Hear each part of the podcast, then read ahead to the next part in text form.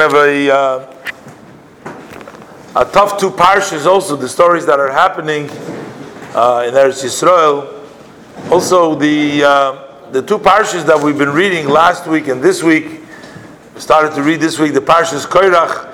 They are sort of negative stories that we read about. First, uh, the spies coming back and uh, bad report about Israel and dissuading the Jewish people from wanting to go to Eretz Yisrael.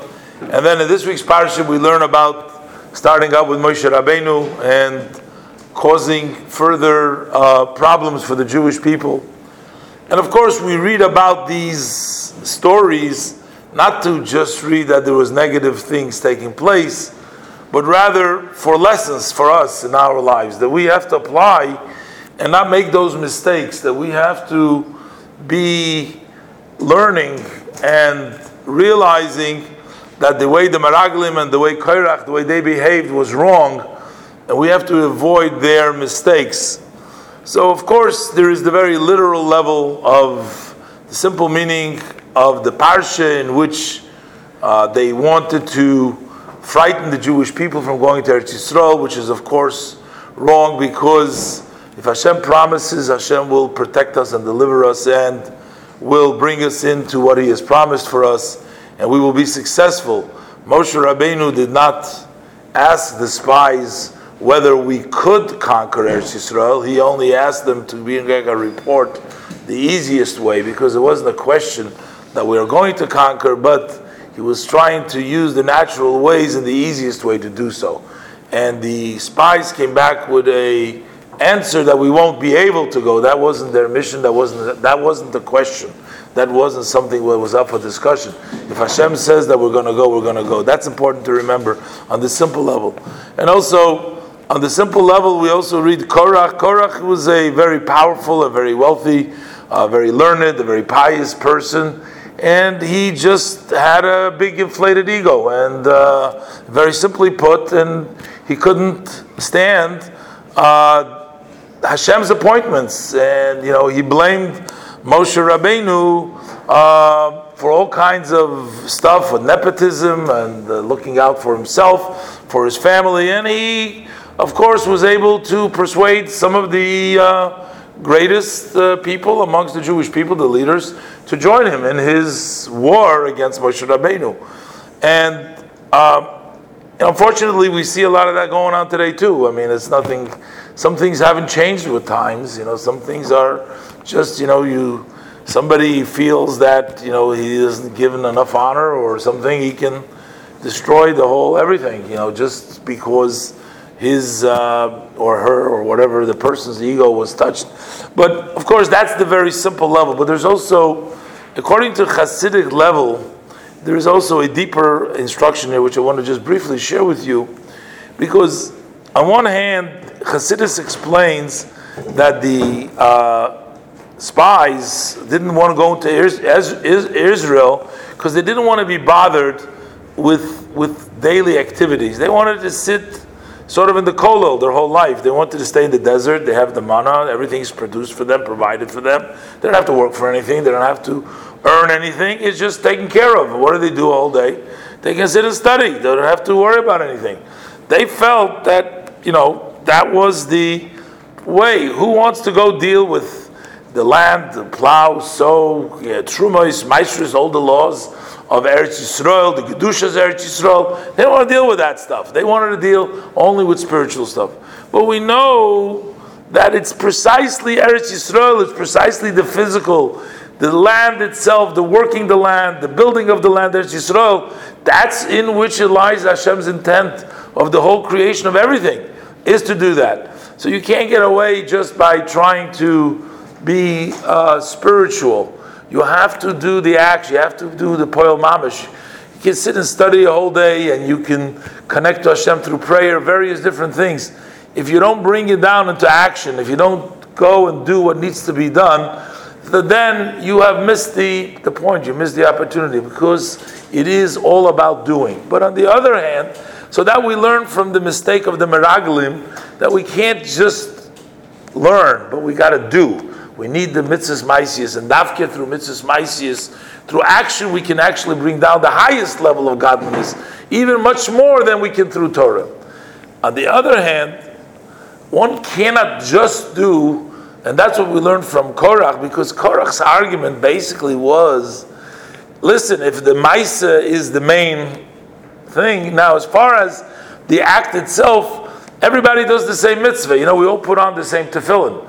Maybe somebody who is a learned person, maybe he has in mind more deeper kavanas, maybe he has uh, more intense ideas when he puts on the tefillin. But the wrapping and the straps and the tefillin are exactly the same. We do the same thing. So Korach, on the other hand, his argument was, since the main thing is the actual Maisa mitzvahs, and that's why it comes after the portion of Shalach, which we just said that no, it's not just the Torah. Korach realized that as far as learning goes and as far as holiness goes, he's no match to Moshe Rabbeinu, he's no match to Aaron HaKohen, and that not something which he would expect if as an argument. But his argument was since the main thing is the Maisa mitzvahs, as we just saw with the Meraglim, so that is the action, and in the action, everybody is equal. So why are you then being uh, so uh, bossy and becoming leaders and everything else? In the Maisa, we're all equal. There is nobody doing the mitzvah more than somebody else. So Madua Tisnasu Akal Hashem, why do you raise yourself above Hashem? And the answer is that even in the Maisa mitzvahs that we do, you can do the mitzvah, you can't just be satisfied. Every mitzvah that we do needs to be infused, that the mitzvah itself and the Torah itself that we learn, whatever we do, needs to be shiny, needs to be clear, needs to be beautiful mitzvahs. And the way a mitzvah becomes a beautiful mitzvah is not just when you do it. Doing it is doing it, but that doesn't make it beautiful. A beautiful mitzvah makes is becomes if the mitzvah also has the proper kavana, you're in, in, it and you're involved in the mitzvah and you do it with uh, your subjugation to Hashem. So, even in the mitzvahs that we do, and even though the mitzvah, the act is the most important part, but for the mitzvah to really be shiny and beautiful, it needs the kavana. So both of these parshas, the shalach and the korach, they tell us we need a happy medium. We need both of them.